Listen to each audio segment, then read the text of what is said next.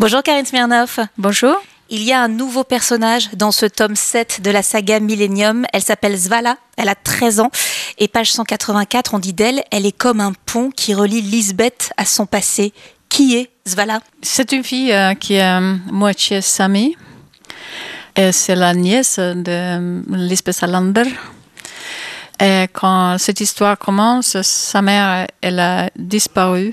Et aussi sa grand-mère, elle est morte. Alors Lisbeth, elle décide que, ok, je vais aller là-haut à Gascas pour voir un peu qui c'est cette fille, peut-être je peux l'aider un peu puisqu'elle est a priori la seule famille qui lui reste. Dans La fille, dans les serres de l'aigle, nous avons donc Lisbeth Salander en train de s'occuper de sa nièce. C'est quasiment un contre-emploi pour Lisbeth. Vous aviez envie de nous montrer une autre facette de ce personnage que l'on aime tellement? J'avais envie de donner quelque chose à Lisbeth, parce que je pensais que Lisbeth, elle est très seule. En plus, je voulais que Lisbeth devienne un peu plus euh, adulte j'aurais pu lui donner un bébé ou un chien ou quelque chose comme ça, mais j'ai décidé de, donner ce voilà. Parce que Lisbeth, c'est quelqu'un très égoïste. Elle a qu'elle. Elle n'a pas très envie de s'occuper d'une gamine de 13 ans. Mais bon, en fait, elle décide d'y aller. Euh, et euh, pour là Lisbeth, c'est peut-être euh, une des seules personnes qui, dans sa vie qui a fait quelque chose pour elle. Et elle est très attachante, Svala, et on espère d'ailleurs qu'on la retrouvera par la suite. Vous avez donc la lourde mission de reprendre la saga créée par Stieg Larsson et qui a ensuite été confiée à David Lagerkrantz. Qu'est-ce qui vous a motivé dans cette mission-là? Hmm, C'est Lisbeth, surtout. Parce que quand j'ai lu les livres, c'était Lisbeth euh, que j'aimais le plus. Euh, c'était Lisbeth que je voulais suivre, euh, savoir qu'est-ce qu'il allait se passer. C'est vrai que c'est une des plus belles héroïnes sans doute qui a été créée ces dernières années. Hein. Oui, je pense, oui. Sans Lisbeth, non, ça n'aurait pas été intéressant, je pense.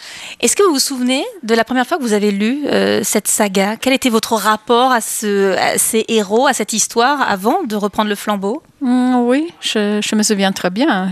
le titre en suédois, c'était Les hommes qui aiment les femmes. Alors, je trouvais déjà là que le titre était quelque chose d'extraordinaire. je voulais savoir qu'est-ce que, bah, qui est les femmes alors? C'est pour ça que je, je les ai achetés j'ai commencé à lire, je pense. Alors l'action de ce livre se passe dans le nord de la Suède, où vous vivez, je crois. C'est une région qui attise la convoitise de nombreuses multinationales spécialisées dans l'énergie verte. L'idée de construire une intrigue euh, autour de ces questions-là vous est apparue euh, assez rapidement? Mmh, Oui, parce que je pense que c'est un coin très intéressant, parce qu'il se passe beaucoup de choses là en ce moment.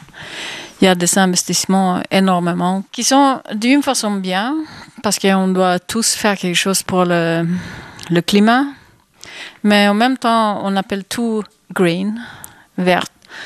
Alors, euh, je voulais décrire un peu qu'est-ce que ça fait pour nous qui vivons dans le Nord, pas seulement moi et les autres, mais aussi les Samis, qui sont leurs reines. Tout le temps, ils sont poussés de leur territoire et chaque fois qu'on parle de l'argent et que c'est quelque chose d'important, important pour tout le monde, ils disent des choses comme ça, les politiciens, que c'est, pour tout le monde, ça va être des projets très, très intéressants, etc.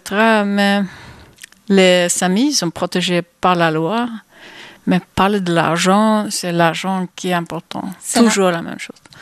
La ville dont il est question dans ce livre n'existe pas, hein, c'est ça? Non, ça n'existe pas. Vous avez inventé ça. Alors j'ai vu que vous écriviez sans plan, sans savoir précisément a priori où vous alliez, ce qui paraît assez dingue quand on envisage une saga comme Millennium. Est-ce que c'est vraiment la réalité? Vous écrivez comme ça a priori sans avoir de, point d'arrivée? Oui, c'est un peu comme ça, oui. Parce que bah, j'ai un plan, un petit plan. Mais j'essaie d'écrire sans avoir trop de plans. Euh, je sais pas ce qui va se passer parce que pour moi, c'est beaucoup plus excitant d'écrire comme ça. Et je vais faire ça pendant six ans. Alors, je vais m'amuser au travail, quoi. C'est-à-dire que là, vous savez pas, vous allez en écrire trois, oui. Euh, donc deux autres. Donc vous savez pas, a priori, euh, quel sera le point d'arrivée de. Au... Je sais un peu, oui, euh, suffisamment. Mais il y a des risques avec ça, bien sûr. Mais pour moi, ça fait aussi que je peux suivre les caractères beaucoup plus sans de savoir où ils vont Qu'est-ce qui va se passer Alors, d'un seul coup, il se passe quelque chose. Alors, ah oui, c'est ça qui est bien. J'aime vraiment ce moment-là.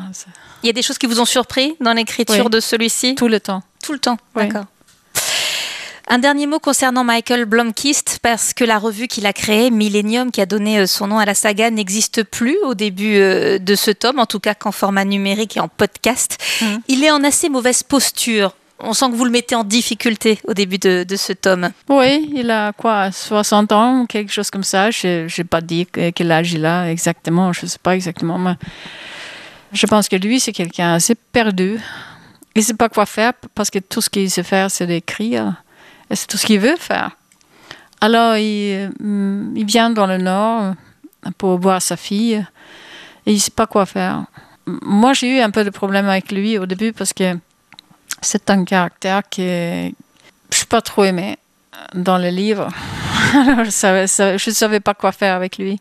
Je pensais qu'il doit évoluer d'une certaine façon, de faire autre chose que de chasser des femmes écrire. Mais je suis pas sûre quoi. Et donc, qu'est-ce qui vous a surpris dans, l'écriture? Est-ce que vous avez réussi à vous réconcilier avec lui? Euh, Oui, un peu, oui, mais je pense qu'il me faut trois livres pour faire quelque chose avec lui. Oui. Karine Smirnov, vous signez La fille dans les serres de l'aigle chez Actes Sud, le tome 7 de Millennium, la saga qui s'est écoulée à 120 millions d'exemplaires dans le monde et ça devrait encore augmenter. Merci beaucoup. Merci.